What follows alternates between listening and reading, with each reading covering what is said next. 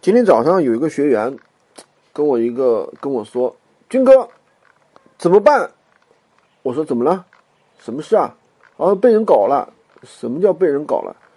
他说有一个人模仿我的产品，模仿我一个爆款，文案跟我一模一样，价格最恶心的是什么呢？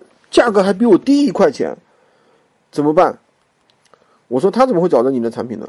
我说我的产品现在非常爆啊，搜那个关键词就会排名第一，在第一已经五天了。我说你首先看一下他你的产品，你的这个文案是没有办法去举报的，因为文案这个东西是没有版权的。那么你的图片你自是不是自己实拍的呢？你如果是自己实拍的，你可以去举报他，对吧？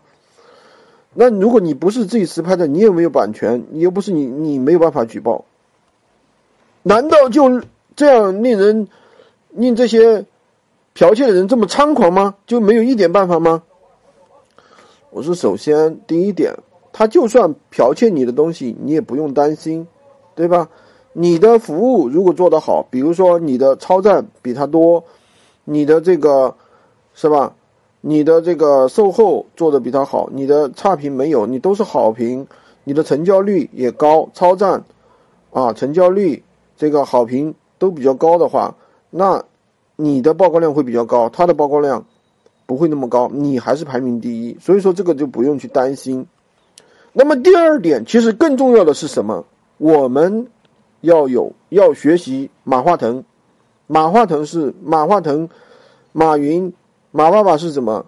是窝里横、窝里斗、自我竞争。什么意思？就是同样类似的项目，他的公司里面会出现好几个，就是自己跟自己竞争啊，就周伯通一样左右互搏啊，就不要等着别人来干你，自己先把自己干了，懂了吧？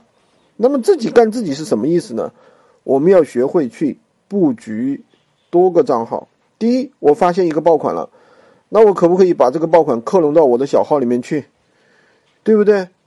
那么第二个，我要不要持续的去发现爆款？我不能说，哎，我这个爆款发现这个爆款了，我就我就想吃一辈子，它永远爆下去，这是不现实、不可能的，因为市场永远是变化的。闲鱼它本身也不会给那个人永远的让你爆下去，知道吧？所以说，第一，不要把爆款看那么重。